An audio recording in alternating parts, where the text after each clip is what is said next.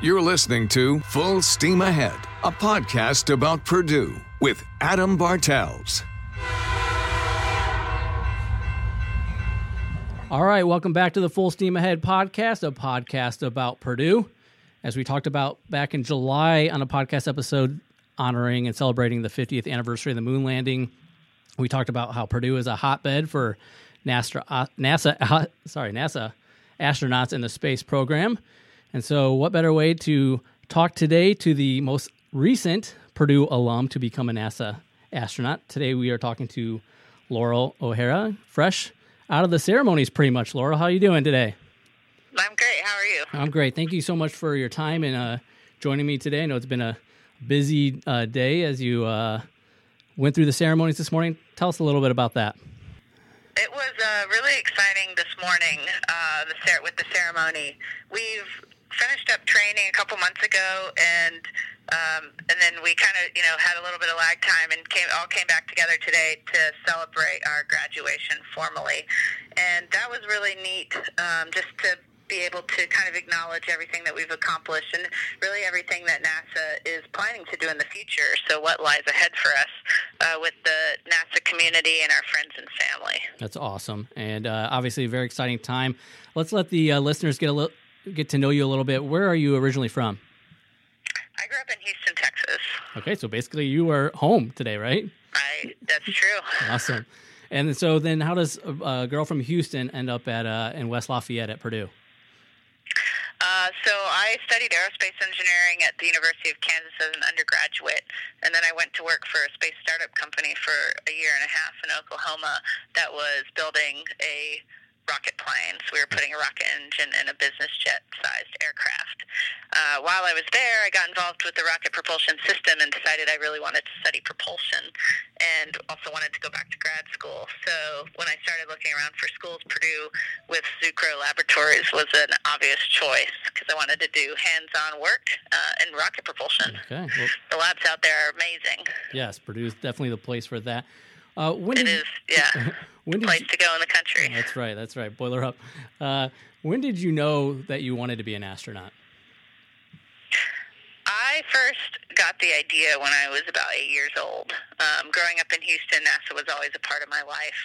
Um, and as a eight-year-old, um, I got to do an experiment with through school where I flew tomato plants on the space shuttle.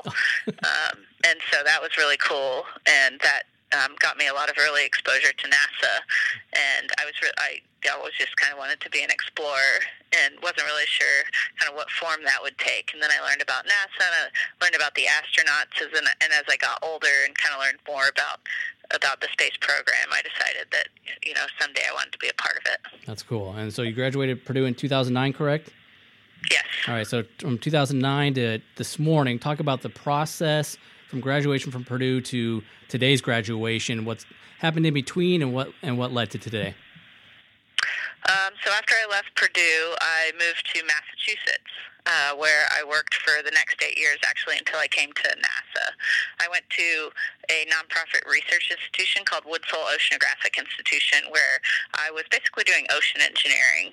Um, I was working on underwater robots and submersibles used for scientific research. So, um, doing the engineering, design, build, test, and then the at sea operations of those vehicles. Um, so I of the year in the office and then part of the year going out to sea on research vessels uh, with different science parties and um, operating, working with the scientists and operating those vehicles to accomplish their research objectives.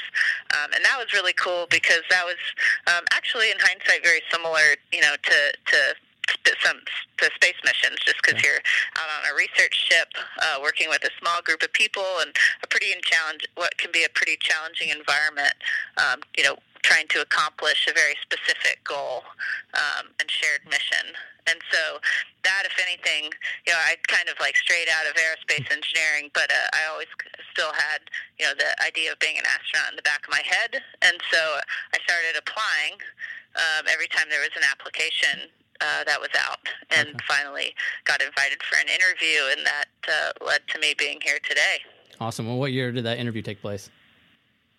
Uh, 2016. Okay. So I applied in 2015, and then um, came to NASA in 2017. Cool. So about a two to three year process there. Um, how intense is that going through the the training and the process of uh, becoming uh, an, a NASA astronaut? Uh, the training is pretty cool, actually. Um, it's you know usually roughly two years of basic training, and it's the breadth is what's really what's really neat, I think, and special in that we um, we learn how to fly jets. So we we fly T-38 jets um, as as part of our training. Okay. We learn the Russian language. Oh, wow. We learn how to operate the Canadian uh, robotic arm that's up on space station. We learn space station systems, and then we also learn how to spacewalk by training um, at a facility called the Neutral Buoyancy Lab underwater in a spacesuit. Mm-hmm. So you're kind of doing all these like very different things, and you're juggling them all at the same time, uh, along with your classmates, and it's uh, really it's a really exciting and challenging time. I bet that is so cool, though. Um, so what is next? I know you graduated this morning. Uh, I don't know if you get a few days off and you, you start getting into it, or what, what, what's what's next? Right. Uh, yeah, so now that we're graduated, um, we're all eligible for spaceflight missions. Okay. And while we're waiting for those assignments, uh, which you know will be years probably, uh, we will take on different roles in the office supporting NASA's mission. Cool. For me, for the next year, that will mean supporting space station operations. So I get to kind of dive into the day to day operations on the International Space Station and support the crew that's on orbit up there right now. Awesome. Um, and that's really neat just because um, you're kind of a part of the action right now. Um, and it's really neat to, to just kind of get a behind the scenes look and get involved with the flight control team and become a part of that team and get to know those folks. Awesome. Um, I, I, yeah, other, other my other classmates are involved in the commercial crew program. So um, our commercial partners who are developing capsules to eventually take astronauts launch astronauts from the U.S. Um, up to the International Space Station, and then also uh, we're involved in the exploration program um, and the Artemis program that will take us back to the moon in 2024. So there's a lot of really exciting stuff going on here. We're we've kind of all been deployed out into all these various programs, and we'll rotate through and get to get to do different jobs and and see all the different aspects of human spaceflight um, as we as we go through our careers. That's awesome. And as I mentioned at the beginning of the podcast, I, I did a podcast back in July when we were honoring uh, the 50th anniversary of Neil Armstrong, a Purdue grad, the first man on the moon. You talk about 2024. Will Laura O'Hara be the first woman on the moon? that would be amazing. and, and it, I can't. Go ahead. Go ahead. Is that a, is that a goal for you? Uh, yeah, I think it's a goal that we all share. Sure. Um, I think we would all love to to the, both the experience of being a part of that mission. Um, so it'll be kind of a, it'll be a, a mission unlike anything NASA's done in a long time. Yeah. So kind of a shift in focus from space station operations back to, you know, an exploration type mission. Yeah. Um, it will be cool to go, you know, we all get trained in geology. And so we're all excited about going and, and studying and learning more about the moon's geology. And then we're also just excited for the perspective of standing on the moon and looking yeah. back to Earth and sharing that with the with the rest of the people here.